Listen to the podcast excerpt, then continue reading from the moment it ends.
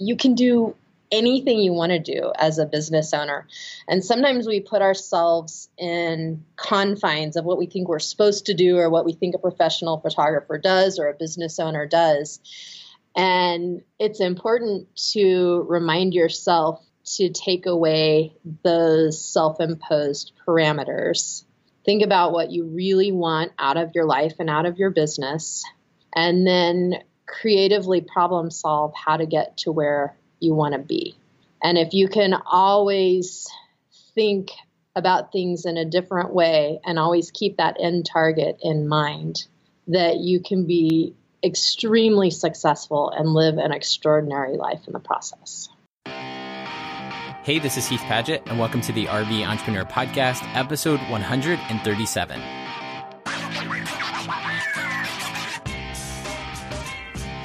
The RV Entrepreneur is a weekly podcast for nomadic entrepreneurs. And today on the show, I'm bringing back on a couple of guests and also my favorite people in the whole world, Kathy and Peter Holcomb. Kathy and Peter are two of the most adventurous people I've ever met. In the past two years, they've kayaked the entire Grand Canyon twice with their 14 year old daughter, Abby, built an incredible photography business working with brands like Jackson Kayaks, Winnebago, GoPro, and they spend over 300 days on the water per year while traveling full time in their Winnebago view. I interviewed them way back on episode 12, just when the podcast was getting started, about how they transitioned their photography studio in Boulder, Colorado to working full time on the road and shooting with clients from all different places across the country. But in today's episode, I really dig into the weeds with them on how you can actually start your own photography business, find clients, build a portfolio, and get noticed. And I will just say before jumping in, this episode is centered around building their photography business, but I really think some of the things that they share, the principles they apply, other than getting into the weeds on camera gear and things like that, really apply to so many more business and startups than just photography. So if you're not a photographer, there's still a lot of things that you can take away from this episode. And what I took away most from this interview was how the Holcombs were able to get a foot in with the largest wedding venues in Colorado when they were first getting started with their wedding business. So many people in their position will just go buy an ad on Wedding Wire or The Knot and then wonder why their business isn't growing when in reality, everybody does that just because it's an easy thing to do. It's hard to be creative and thoughtful and find a way to reach out to these wedding venues and actually think about and provide ways of value for them. But that's what the Holcombs were able to do. It 10x their wedding business and they apply it to everything that they still do today. And it's something that I've been thinking a lot about. So I know you guys are really going to enjoy this episode with Kathy and Peter. Today's episode is sponsored by the Stories from the Road podcast. One of my favorite parts of RVing is sitting down with other people and sharing stories the good, the bad, the hilarious. The Stories from the Road podcast talks to RVers from all walks of life about what led them to the RV lifestyle, the things they like, the things they don't like, where they see themselves going in the future. The conversations are heartfelt and funny, and if you're any kind of RVer yourself, and you probably are since you listen to this podcast, you'll identify with a lot of what you hear. That's Stories from the Road, and it's available on iTunes, Spotify, and the Google Play Store, and everywhere else that you listen to podcasts. All right, let's get into today's episode with Kathy and Peter Holcomb. Kathy and Peter, thanks for being on the podcast with me, guys. Thank you. We're excited to talk to you. It's great to be back. I know it's been uh, like two years since we talked. A lot of things have happened in two years for all of us. Quick highlight. So when we talked a couple years ago, you guys had been on the road for maybe like a year and a half, maybe two years at that point. Y'all had a photography business in Boulder, Colorado. You transitioned it into, you said, you basically said that you wanted to go do more of the ph- photography you love, adventure photography, and spend less time working on the business. So you guys went out and made that happen. But since we talked a couple years ago, like, give me some of the quick highlights just before we dive in. Like, you guys have Wow. kayaked the entire Grand Canyon twice. Is that right? Yes, we have. Um, it's funny, even going back a little further, I remember distinctly talking with you. We were sitting in front of the library in Moab, Utah, using their Wi Fi, talking to you for the first time. And we hadn't met. And now we've had the opportunity to get to know you a little bit better. And that's been amazing. But yeah, we've, um, gosh, we've been coast to coast. Um, we've made X's around the country. We've been to Alaska. We've, um, uh, gosh, every, we've been to every state except for Hawaii. We've done a lot of different adventures. We do a lot of whitewater kayaking is kind of our main thing. So we've been um, two trips down the Grand Canyon. Those were like multi-day, almost 300 mile trips each one of them. And um, gosh, We I just- don't know. It's like it goes on and on. You know, it's like You ever wake up and you just almost you feel like you're dreaming, but it was like it really happened, and then you you almost can't remember where you've been and what what's Totally. going to happen next. All the time, It's like a dream. yeah. Yeah. so, but it's been it's been a blessing, and it's been really amazing, and we wouldn't trade it for anything. Yeah. And You guys, uh, like outside of that, you've also hosted a couple creative live classes, which are really cool. If people have never heard of them, you should totally check out Creative Live. So y'all have done that. You'll spoke at our conference. Yes. That was definitely a highlight of our year. it was so amazing meeting all these kindred spirits and just just the energy going on there was incredible. So, yes, thank Yeah. you for hosting that. Of course, yeah. Thank you guys for coming. So let's let's dig into uh, this episode today. So if you want to hear more of Kathy and Peter's story, go check out the first episode with you guys. But I thought it would be kind of cool to start before we kind of dig into the nitty gritty of starting photography business. A lot of people hitchhike in New Zealand, and we actually we had never picked up a hitchhiker before, and so that was one of our goals. So we picked up a hitchhiker the other day, and she was talking about how she loved photography. And we went on a hike together to the, this glacier alyssa and i and her. And basically she was saying like I, I love photography but i can't actually make a living at it because everyone can take photos now and you know it's everyone's camera everyone has decent stuff and shows she's like talking she's young so she's 21 so i guess just starting out here what would you say to somebody who loves photography but is afraid that the industry is oversaturated and that they couldn't make a decent living Yeah, absolutely. So the industry is saturated. There are a lot of people that want to make a living as a photographer, but there's also a huge market for photography. And so I think that when people go into photography, oftentimes they um, want to dabble in a little bit. They want to give away their work until they feel like they're good enough. They want to charge less because they're just starting out. And I think that's why so many people struggle making a living. And I always liken it to any other profession. A brand new teacher doesn't go in and say, I'm going to give away a year of teaching until I figure this out. Or an attorney fresh out of law school doesn't say, Oh, I'm going to draft all these contracts for a year for free until I get really good at it. Um, they just kind of dive in and charge a living wage. And as artists, it's really hard to do that because our work is so personal. And so, um, someone just starting out, my number one advice is go in and be a professional from day one. Charge a living wage that you can sustain and live on and live with, basically, and treat it like you would any other profession. And if you do those things, you're automatically going to set yourself apart from everybody else that's out there saying, oh, I'm just going to try this out and see how it goes.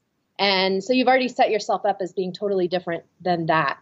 And I think that that's the number one thing. If you can get confidence in selling your work at a, a professional rate, then you can be successful in this industry, even though it is saturated with so many people. Hmm. So you you would say that it's more important to just go ahead and start thinking about it from a business from day one, if that's what you want to do with your life, even if you're literally just getting started, even if you don't know very much about photography at all, just having that confidence to say like I'm going to charge this is my skill set and you can still be honest with people that you're just getting started, but just starting like that from day one will set you apart from so many people. So you got to think about what's your goal, right? Is your goal just I like working cameras and taking pretty pictures? Uh, if so, then maybe it's better as a hobby. But if your goal is to truly start a business that is going to provide for you and your family, then you have to approach it a little differently than just somebody who I just like to take pictures. Totally. know, there's a difference there. And anything, I think any profession that has also a population that just likes to do whatever it is, I don't even know what a good example of that might be, but photography is definitely one of them. You know, you you will have a certain amount of the population that's willing to do work for free or very cheaply just because they love doing it. And and that's fine. There's nothing wrong with that. But if your goal for yourself is to make a sustainable business, you can't just go in and expect to give away the world and um, still be there doing work a year later. and loving that work. Once you start doing it as a profession, if you're not getting paid, eventually you will get burned out and it won't be fun anymore. Yeah. And so I think the biggest thing is if you want to have a photography business, you have to be a business person first and a photographer second. Otherwise, you'll never make a living doing it. There's incredible photographers that you've never heard of and that aren't making money, definitely not professionally from their work, but they're incredible. They can hang with anybody. And then there's mediocre photographers who are really good business people and who know how to put that side of it together, and they're doing really well financially. Um, so you you find that the people who can who have the skills on both ends, those are the people who are doing really really well. Um, so it's really you know um, as as myself as an artist, you know I'm I'm definitely more suited towards the art side of it and less towards the business. It's it's been more of a goal for or I should say a, a, chore for me to think about the business side because I always want to think in pretty pictures. You really, you know, you get to a point and you're like, yeah, photography is fun, but if I just am up all night every night, banging away at it, not making, you know, it, it worthwhile, then it can really lose its fun pretty quick. Yeah, that's the second excuse I've heard so many people say. And that was actually something that she said in that conversation too, which was after she talked about it being oversaturated, she also said, I love photography. And if I go into it as my career, I won't love it anymore. And I almost think that maybe maybe that is true, but would what would you say for you guys? Has it has having having photography been your profession taken away the joy of taking photos? Yeah, sometimes. Um, I mean, it's it's like anything you do it a ton, you eventually kind of can tend to get tired of it or jaded or whatever. And with photography, me personally speaking, I always have to challenge myself. I have to find something new and something interesting and something to keep me personally coming back for more. So, you know, example of that would be, you know, um, when we used to shoot weddings a lot, I would go to the same wedding venue maybe 10 times, let's say, in the course of a summer. And a lot of photographers are really just the easy way to do it is you got your go-to spots and you go there and you basically it's like a factory you know you like i'm going to make this picture here i'm going to make that picture there. You don't have to think about it. Yeah you go through your little list and you just bang them out and it really doesn't take much effort. I knew you know that that that would get old in the in the long term so i always went into each wedding and some of these weddings i did 300 weddings at maybe the same spot over the course of 10 years and I I would go in there and my goal for the day was to create at least one new image that I was excited about that I'd never seen anyone else had made before and that I had never made before. So something totally fresh. And that forced me to go into these situations and really look around and get creative and think about things. And it, it it's funny because a lot of um, a lot of brides would come to me wanting to hire me as their photographer and and something they really look for is someone who has a lot of experience in a certain spot or a venue. To me, that was like the hardest situation is to go into a place that I'd done 100 weddings and be excited about it. Mm. Because it's so much more exciting for me to go someplace new and see everything with fresh eyes. Because they probably saw that you got a particular shot and they were like, I want that shot. And you're like, I, I want to get a new shot. Yeah, well, you know, and to a certain degree, I would do the, the, the things that that I was known for for doing there. But me personally, I always tried to push it one step past that and challenge myself and do something I'd never done before. Hopefully, the client liked it, but honestly, it was about me. It was about me staying engaged and excited about photography and thinking thinking of it as a challenge rather than just something that I do as a repetition over and over. And that's what kept me interested and involved and excited and fired up every wedding I went to. Well, and I think there's a really strong business component to the whole burnout factor as well. You can work yourself to death in any profession. And people often think of business as being dry and static and mathematical and boring, but it's actually an art form in itself. And what I had to do as the manager of the business is say, okay, how much work can Peter realistically do and still maintain our quality, our artistry, and our enthusiasm for the work that we do. And so I knew that while physically he could shoot 100 weddings a year or do 10 commercial sessions or whatever that number is, emotionally, he was done after a certain number and it's different for everybody and it's different for every kind of shoot but you have to factor that into the equation whenever you're setting up your business and running your numbers to say okay how many of each type of session can i do before i'm burned out and then you have to price yourself so that you can stay below that number and still make a living because pricing in art is tricky. It's subjective and there's no right or wrong answer. But one of the factors to consider is how much can you do and still love what you do and still be really good at what you do. Yeah, because we, I mean, we've been on projects where we knew we were charging a bit under market value for what we were doing. And our rationalization was, well, we're just still learning and we know that we're not at the point where we want to be yet. So they're getting a good deal and we're getting to continue doing something we enjoy. But I also found out that even though that may have been true, it all, it never felt as good to feel like you aren't, it never feels good to feel like you aren't making what you should be making in any context. So, yeah. Exactly. It's demoralizing. And to do that over the long haul, you just can't maintain that. Yeah. We've had a lot of a lot of friends who have had photography businesses, and after a couple of years, some of them have just decided I'd rather go back to what I was doing and just enjoy photography for photography's sake, and not have to deal with you know crazy clients and doing things that that, that weren't the fun part of it. Mm-hmm. And um, that's what they've done, and they've been very happy with that. I would say on the flip side of that, thinking back to just last summer, uh, we were all out in Buena Vista in Colorado shooting the Revel, which is like y'all's dream rig. And we're getting yes. to create some really cool assets around this vehicle and just being a part of the production crew. That was kind of a flip scenario because it's like we're working in this industry that we really enjoy in a beautiful setting.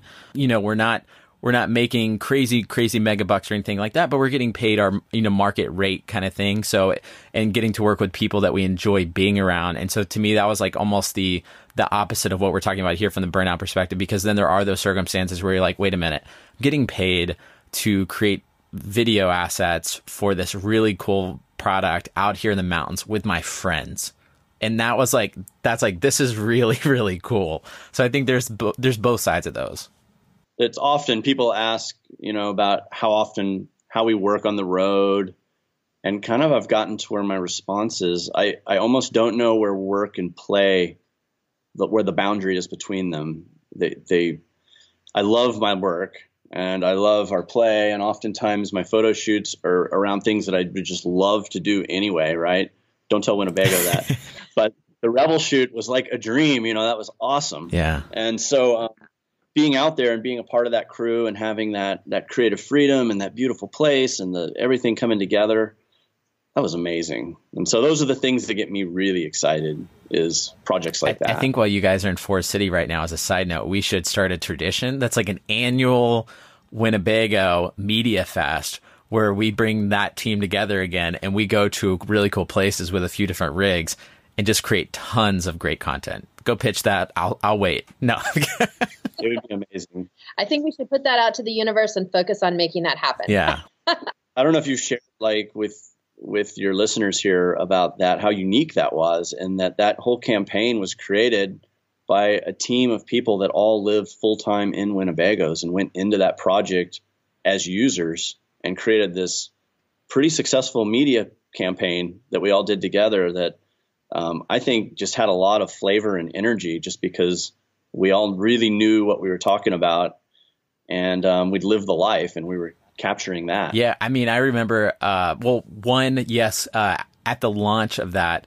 Uh, in Elkhart, Kyle and I, after like a couple days of the Facebook Live, Kyle and I went to back of a rig and recorded a podcast episode on my iPhone. So I did release that on here to kind of talk about that. But I do remember we were all in Forest City, probably around a little after this time last year, and basically, um, I remember you guys were probably the best soundboard because you were the most of the demographic of the revel.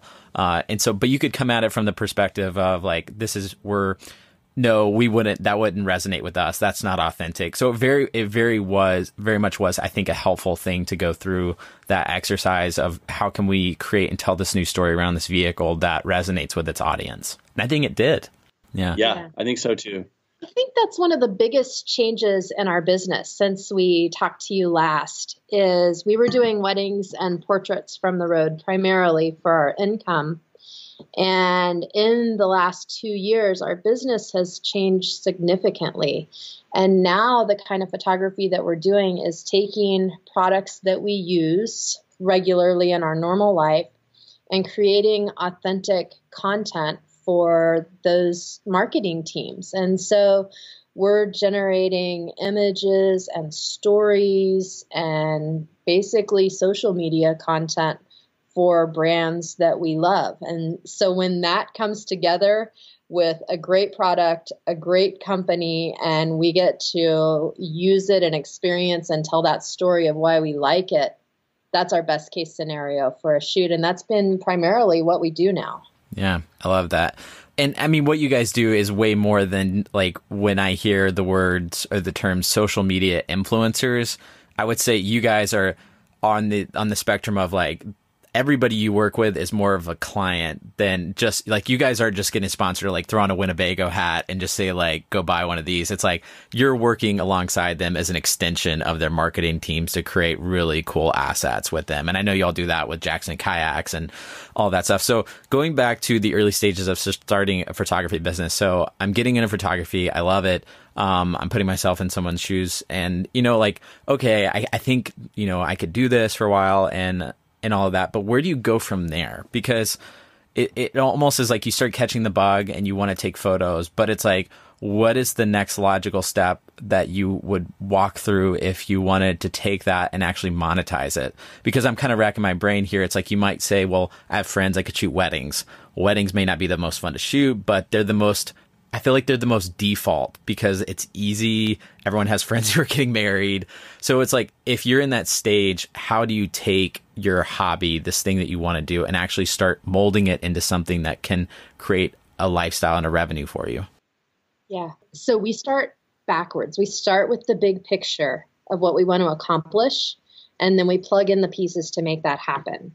So if you want to be a full time professional photographer, you have to start with what salary you're going to make from that. So if I'm going to invest 40 hours a week for an entire 12 months, no matter what I'm doing, if I'm going for a job interview, the key component that I need to know is how much am I going to make and what are the benefits to make sure that the time that I'm investing is worthwhile. So you do the same thing when you're starting your own business. So you say, okay, this is how much money I need to make and then you go backwards and say, this is how many hours I'm willing to work to make that amount of money. And then these are the jobs that I can do in that amount of time. And so it could be weddings, it could be portraits, it could be whatever kind of photography, lifestyle, or editorial, or whatever it is. And then you can say, then you say how many of those types of sessions you can pull off in the amount of time you're willing to work for that price. And that really dictates how much you have to charge for it. And when I go through this exercise with people that are starting out, they usually gasp whenever they get that number, whatever it is. Let's, you know, if you say $50,000 divided by 50 jobs is $1,000 a job, and photographers go, how am I going to, am I going to charge yeah. $1,000 my work because I don't feel like I'm that valuable. Mm. But you have to think about your life and what you're giving for that. And then you have to figure out a way to make that product that you're delivering worth that thousand dollars to somebody. That's the hard part. That's mm. the hard part. but there are lots of resources out there to figure out how to make that work feel valuable to your customers. And so, if you can start with the big picture and then plug in the little pieces along the way, then it starts to all come together. And then you have a goal of what to work for. And you may not get the thousand dollars the very first try. Maybe you get 600, which is 400 more than you originally thought you could. And then you bump it up a little bit more every time. And it all comes together. But it gives you that mark to say, this is what I need to work towards if I want to get to that place that we were talking about where you're enjoying and feel like you're making something that's valuable and that you want uh, and you know how much you want to get paid for it so exactly exactly and that's what it comes down to basically you have to do a job interview for yourself and figure out the parameters and what you're willing to work for. And if you can look at it from that big picture, then you can see if it's a better career or if it's a better hobby. And then at least you know going in forward before you invest a lot of money in equipment and time and education and all those things. All right, so you're playing around with photography, you start thinking about how much you want to make, and then is the next step would you say to go out and actually what kind of equipment do you I'm assuming if you're already playing around with photography, you could be just doing it on an iPhone. So what are some of the costs that would you would say would be associated with just getting up and running if you're trying to think of this as something that you want to grow as an actual business? It depends what kind of photography that you're doing. So, a lot of people go to weddings as the default to make a living as a photographer, but that's actually the one where you have to have the most redundancies in equipment. Um, if you have a camera that fails in the middle of the wedding and that's your only camera, then you have failed that assignment and are setting yourself up for a liability. And so, um, you know, equipment is tricky. You can spend as much or as little as you want to on that. Everybody always says, "Oh, well, to get a good shot, I need a good camera." Well, Peter can create a great shot from an iPhone. You know, it, it's not about the equipment as much as it is about the skilled person using that equipment. So, of course, there are features, and um, you can definitely gain by getting better equipment. But equipment is usually the last thing that I say invest in because, as long, I mean, obviously, you have to have a camera. I mean, you also probably don't want to show up to a shoot that you're getting paid a thousand bucks for with an iPhone. They're going to be like, I could have done that, right? Right, exactly. So you do have to have some basic tools, but really you need to minimize those expenses. Get something used, get the basics that you can pull off the job with, and then invest in marketing, invest in sales materials so that once you get those images, you are poised to have a great sale. And then after a few great sales, you can get better equipment. So most photographers are kind of um, camera nerds, or you know, they get really excited about the latest whatever just came out, the Canon, blah blah blah. Um, I'm one of those people. That's true. And um, she's not. Um, and so over the years, I've had to basically prove to her why an equipment purchase, especially a camera or a lens or something that you know I'm really excited about, I have to prove to her and rationalize how it's going to make more profit in our business. Yeah. I can't just get it because I want it. I have to say, oh, well, this will have this effect on our business and allow us to bill or collect this much more dollars. And it's it's hard. It's really hard having someone like that hold you accountable when you're a photographer and you really you're excited about all this gadgetry. But literally every single photography couple I know that runs a, a successful production or photography business, i.e., I only have a couple of those friends, but you guys are one couple. Our friends Wes and Tira are another couple.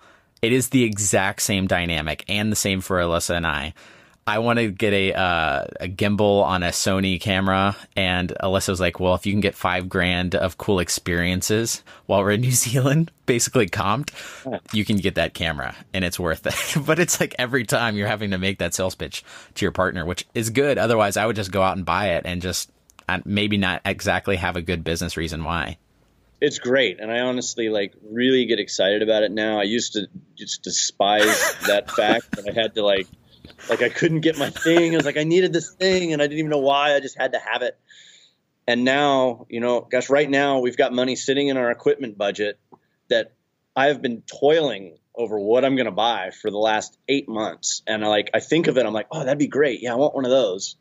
I'm like, well, I don't know. Maybe I could rent that or only need it like one time a year, but man, it would be great. And so I've got this money sitting there that is just waiting for me to spend it. And I haven't found something that I can rationalize that I really need it that bad that it's going to have a great return on investment. Mm. So it's kind of a good place to be. Yeah. Um, but it's also, you know, I think about it. I get online and you read all the marketing stuff on these photography sites, and it gets you really fired up.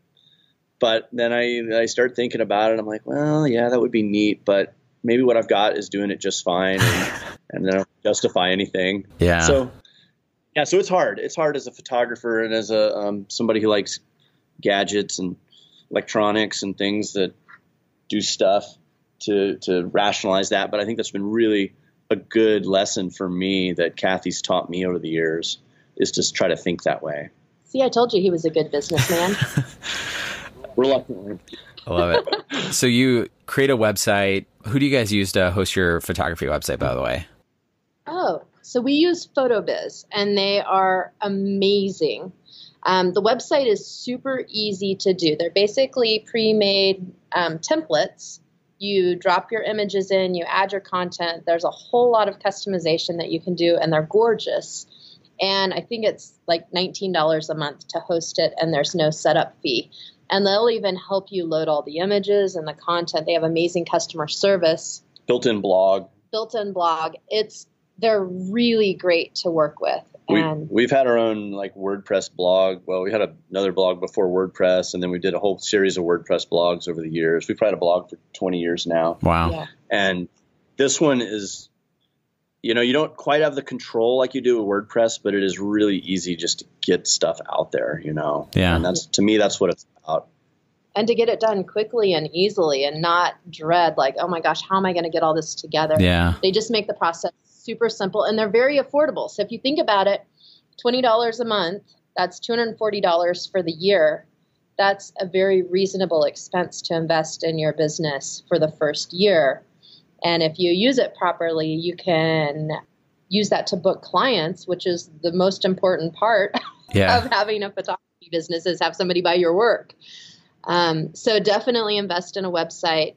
Definitely invest in marketing opportunities. And I don't always mean invest dollars in marketing opportunities. There are so many different ways that you can market your product with personal relationships and talking to people and social media. There's a million different ways to do it, but that has that's got to be the biggest investment of time and some resources in that first year. Of So are you saying it's like a really good idea to buy an ad in a wedding magazine? He's saying that because one year I spent five thousand dollars to buy an ad in a wedding magazine, and we didn't get a single client from Single it. call. The phone didn't even ring once from Oh it. wow. and photographers are notorious for falling for that. I mean, we've fallen for it over and over, but it's it's another one of those things. If it seems easy, it's probably not going to work. Mm, Yeah. that's yeah. You know. So so we we spend our energy building relationships with people that have the clients that we want so for weddings it was high end wedding venues we would build relationships with them um, for the work that we do now it's building relationships with the marketing teams of products that we love and so whatever type of photography that you want to do um, for us, relationship building has been the number one marketing tool, and it doesn't cost much money. Sometimes you just have to be in the right place at the right time, doing the right thing, um, and that that's all you need to get And- that first break. and if you're going to do free work, you know, like to see if you're good enough, that it's it's kind of you wouldn't think this, but that's the place you want to be investing yourself into as far as giving things away is give give your work away to a venue. Um, when we shot a lot of weddings, I mean, one of our best campaigns for marketing is we sent these custom made Jones sodas, Jones soda, you know, the the, the soda pops, Yeah. um, custom labels, and you can go on their website and submit your own graphics, and they'd make a label. Well, we made these like four packs of Jones soda, and we sent them to all these super high end wedding venues in Colorado. And these are places that we've been trying to get our foot in the door for like five years, and they wouldn't even talk to you. Wow. And so we're like, well, let's approach this from another angle. Instead of thinking, what can they do for us? We got to think, what can we do for them? Okay. And we got to give something to get something. So we make these sodas up and they go in this beautiful box. They have this like confetti um, paper in there to keep them from breaking when we ship them. They have a custom made label. They have a custom card that we'd printed that had a handwritten note inside it talking about how much we would love to just sit down and have coffee with them some morning. And if they ever had five minutes, we would be there at the drop of a hat. So on on the on the Jones Soda, was it like pictures of you guys, or was it like branded for the wedding venue? It was branded for the wedding venue. Oh, wow. So it was, it was like wedding type images from the Colorado mountains. Gotcha. So things that would, would kind of sing to them. But the whole gist of it is is we know you're busy. We know you have a lot going on. Take five minutes, enjoy a Jones soda on us. And if you like this, please give us five minutes to chat with you at some point. And um, these are places we've been trying to get in with for a long time, and we got calls from them thanking us for sending them a gift. Oh wow! And they were like, "Please come up on Tuesday, and we would love to have you for lunch." And they ended up taking us out to lunch and um, having like a full hour, hour and a half meeting with these coordinators. And then we got all kinds of business from that. Wow. Some of them we even took it a step further. Is you know we got our foot in the door with the Jones Soda, but then we, we basically, you know, we've always used the the model of, you know, what can we do for you, knowing that, you know, if we give out good things, good things will come back to us. And so we would ask them, you know, what are your guys' needs? Where do you have holes in your marketing? How can we help? And a lot of them are like, well, you know, we have all these great photographers, but photographers are horrible about sending us pictures after a wedding. You know, they're like on to the next wedding and they don't want to take the time to send us stuff that we need for our marketing. And we're like, well, you know, we, we would be happy to share any images with you guys from weddings we've done there. We know we haven't done a wedding there yet. so how about this? We're going to bring up a bride and a groom fully done up in, in a wedding dress and a tux. And we're going to do a whole commercial photo shoot on your property. And we're going to highlight the things that you really want to sell as a business. And we're going to give you that marketing content. And it's going to be outside of the constraints of a traditional wedding.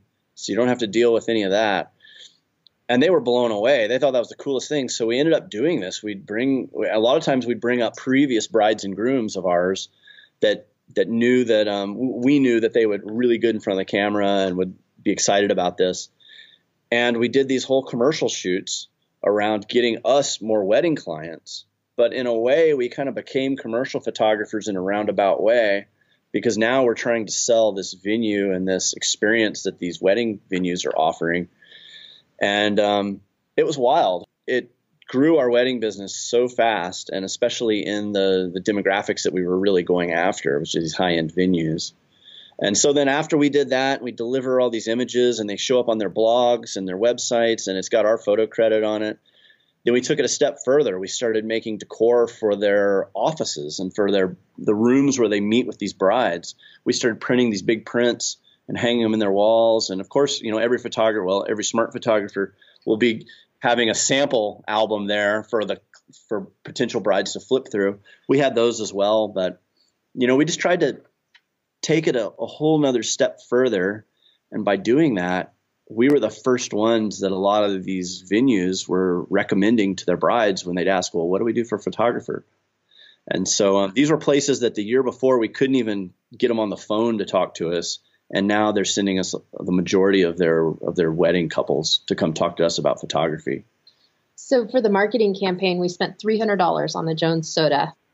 We sent it to 16 venues in Colorado that we wanted to work at, and we came, became the number one referred photographer at 12 of them. Wow! So it was a lot of elbow grease, a little bit of dollars, and a lot of relationship building. And it basically set us up to be one of the top wedding photographers for the next 10 years. Yeah. Now, this was a lot of work than buying that $5,000 ad in the really high end yeah. national wedding magazine. But from a cost perspective, probably comparable or even less. Yeah. Well, I mean, it had a lot of sweat equity yeah. into it, right? But um, we were at a time when, um, you know, we wanted to up our volume, so we had we had the time we just needed um, more quantity of brides. So that was our way of getting it is taking that time that the time and our expertise and helping out these venues and then you know it all comes back around so yeah i think it, it, comes back to what i take away from that is like you guys didn't do the same thing that everybody else was doing it's so easy to throw up an ad and spend a thousand dollars and maybe there's a couple leads and that's easy. You sit behind your computer, but nobody cares. And it's easy to shoot an email or try to make a phone call to a wedding venue. But that's the same thing that a hundred other wedding photographers are doing because it's easy.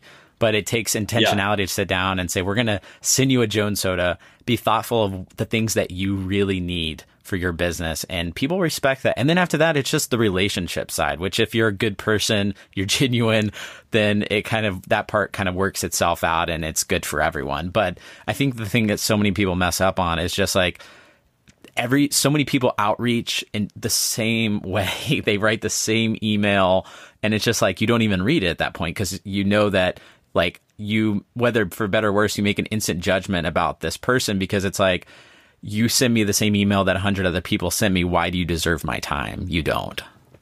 Exactly. Yeah, exactly. Yeah. So when you guys think about uh, in the early days you were trying to define that ideal client that you wanted to go after. So you have a website you have your basic camera equipment and you have a little bit of portfolio even if you're just getting started take some of the photos that you have you know some of your favorite work you put them up on your website. How do you figure out it seems like a default most people go towards weddings because that seems like the lowest hanging fruit in money.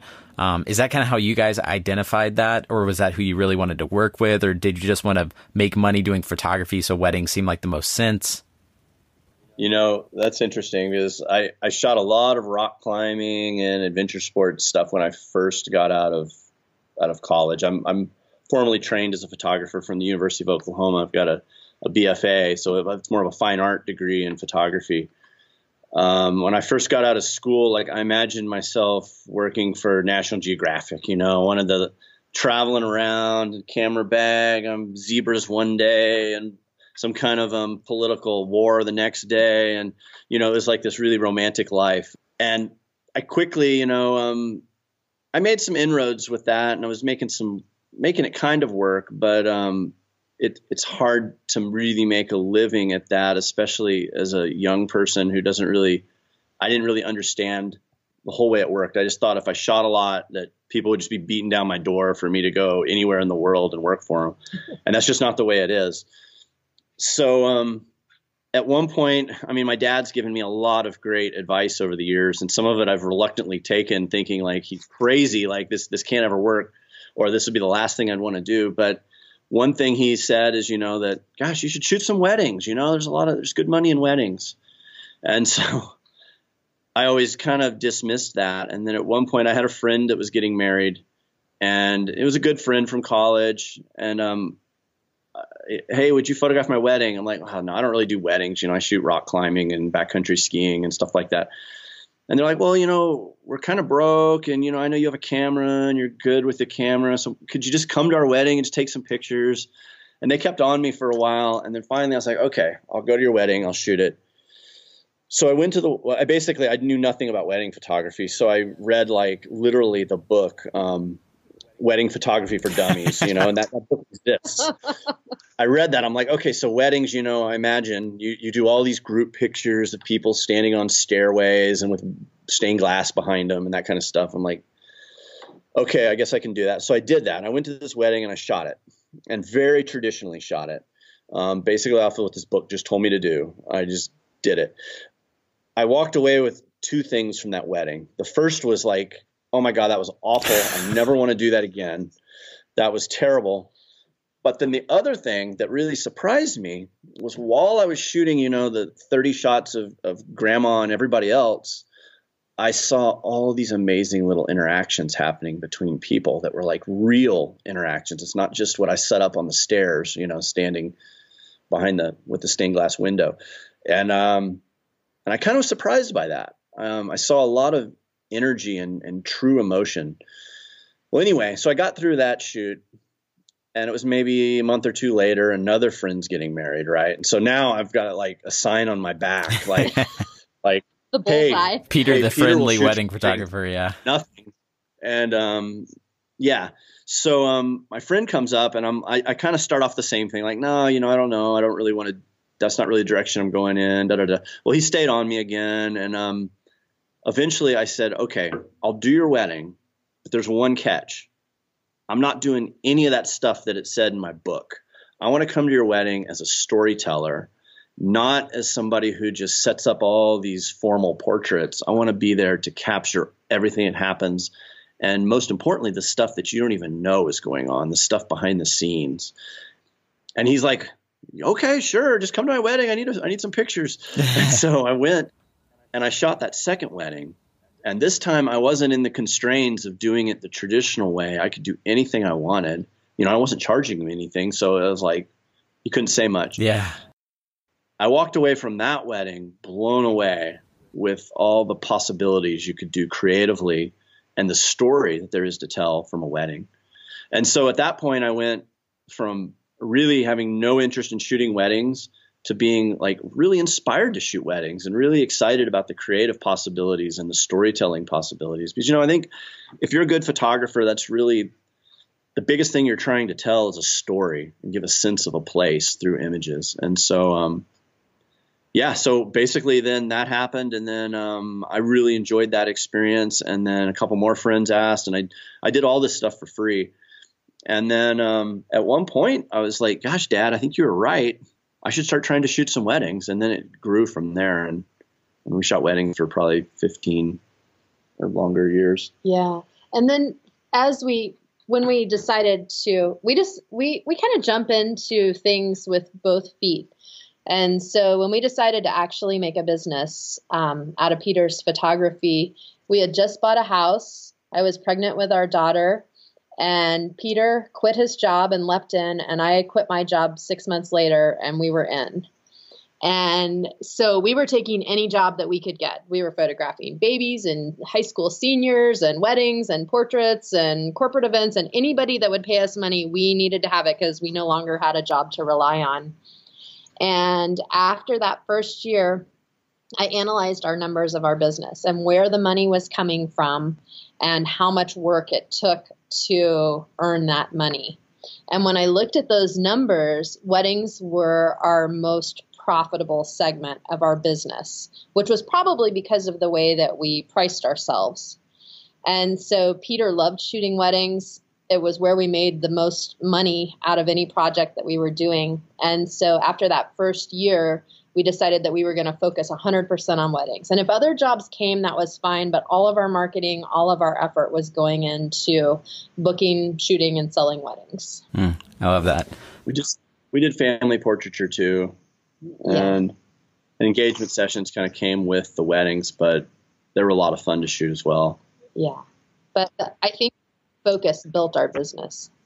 So w- one interesting thing that I that I think about when hearing you guys talk about this is this idea of a bridge business, and I've heard this term a couple times. First from Brianna, who I had on the podcast a while back, but this idea of doing something within your skill set that is more close to that is closer to monetization, um, and that you can still enjoy and still do for a sustained period of time. So you know, you started out thinking, I want to photograph these adventure sports and, and rock climbing and kite, all these things that you really loved, but there was no clear route right in front of you to jump in and say, I can make a decent living and support my family doing this today, but I can go to uh, photography for weddings and uh, engagement sessions and all these other things that ultimately are closer to revenue now. And you can still work on storytelling skills and ultimately working, building a bridge to that next thing, which now you kind of are doing Nat Geo type stuff shooting. You really are. Like you're, y'all are traveling in an RV, you're going on shoots in really cool places, photographing those things that you originally wanted to be doing. But I think that's something a lot of people also don't realize is like, just because you can't jump in today and make a living doing adventure sports photography doesn't mean that you can't work on those skills doing something relevant and work towards that. Right. It's so true. Like, um, I think this all the time that where I am right now, I couldn't have done because I hadn't done the step that I just had completed. And what I mean by that is exactly what you said. You know, I got out of out of college with a photography degree, and I'm like thinking that I can do anything. And in a sense, I could, but you've got to go through those motions to set you up. And so, like um, at that point, what I learned in photography school was enough to get me started in weddings. And then once I started in weddings, then I learned a lot just working, you know, in the field. But then I was always going to continuing education and, and reading and, um, you know, studying things online, going to workshops and conferences all over the country and trying to learn from the best people out there. But then a whole decade or more of shooting weddings forces you to do things that I would never have done on my own. You know, I think I think if you really want to learn to be a good photographer, a wedding is a place to build those skills because you get thrown a million things at you. You know, you have to be a portrait photographer, you have to be a landscape photographer, you have to be a food photographer. You're photographing wedding cakes. You have to do commercial photography when you're photographing like rings and doing that in an interesting way. That's kind of like like you would for a, an ad for a ring. So you're putting all these different skill sets that are all photography together into one package that's called wedding photography. But really, you got to be able to work with natural light and flash and everything in between and put it all together. And I think it's the most challenging type of photography really there is, is to be a really solid wedding photographer that you can walk into any situation and pull something out of your hat. Um, so by doing that over the years, you know, then when I walk into photograph a motorhome for Winnebago, let's say, and I have a lot slower pace, I can do it where I want to do it. I can pick the time of day.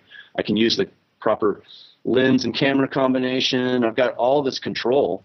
But um, I learned all those little tricks on how to do this stuff from shooting wedding rings and wedding cakes and couples on the sides of mountains and wedding dresses. And, you know, all those skills have come back around and you're using them. So, so I guess when it gets back to the National Geographic thing, it's it's really um it's I wasn't ready to have those skills yet. I hadn't I didn't have the experience yet to be able to pull that off.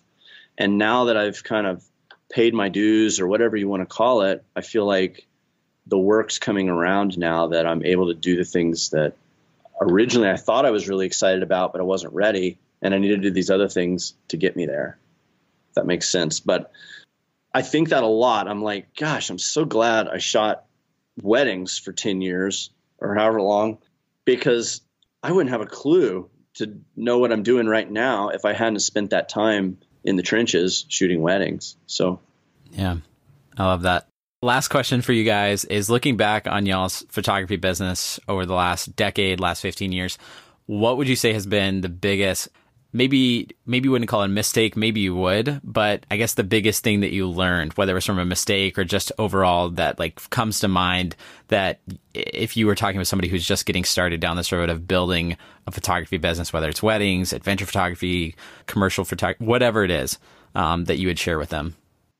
I, don't know. This kind of encompasses everything. It's it's a funny story too. So when the recession hit, in 2008, we had a brand new studio um, that we had really stretched to purchase. And we had some really nice equipment that we had really stretched to purchase. And all of a sudden, we found ourselves with very few clients. And um, it was a really hard time in our business.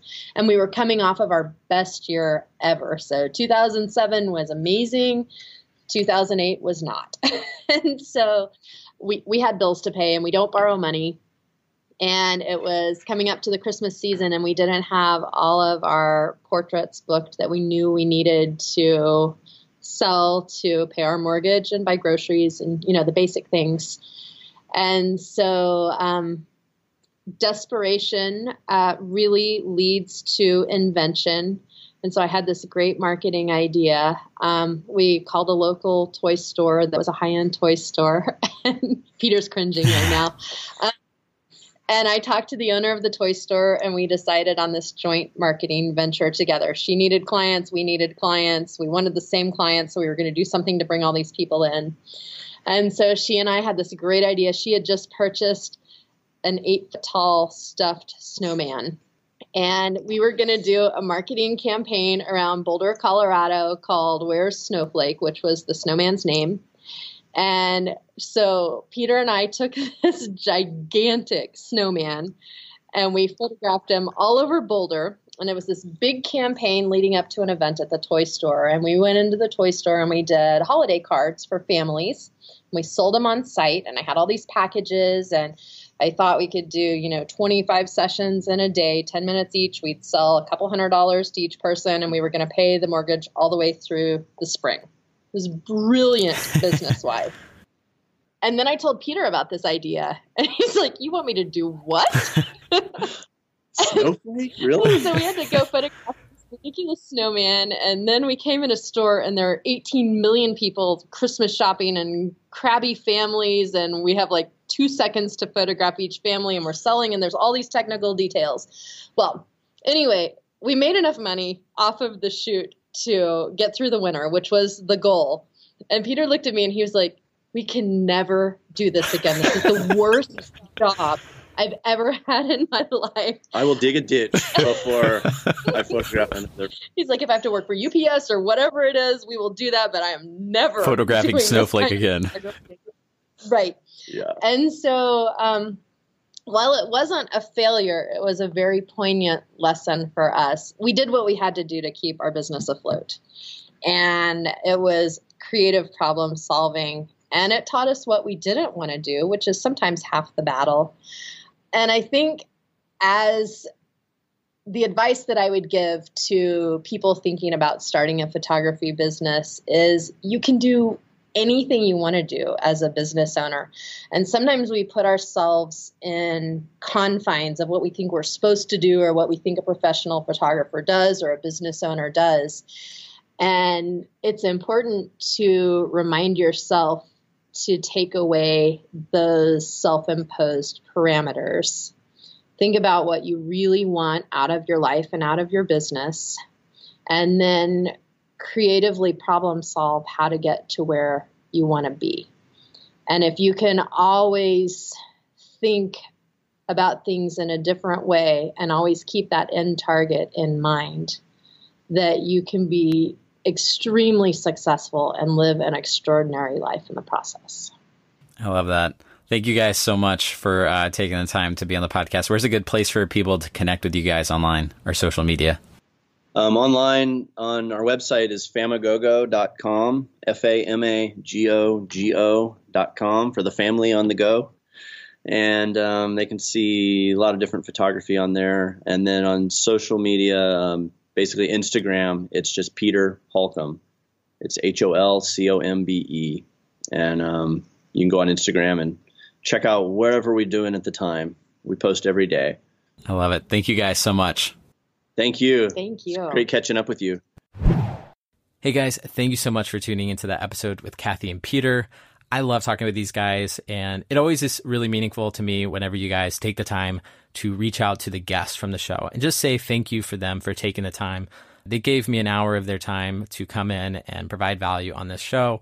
And I really respect that, and I'm grateful for their time. So if you find them on Instagram, uh, Peter Holcombe Photography, and uh, just say thank you, and uh, just say that you appreciate it and got something out of their interview, and that always is just as meaningful to me as getting a review. Although selfishly, I do love the reviews, and I know I ask you guys for those a lot, but either way, thank you guys for listening and uh, enjoying this podcast and press and play and leaving reviews and being a part of this whole community and movement to, to do work that you enjoy and go experience and travel the world. I'll see y'all next time on the RV Entrepreneur Podcast.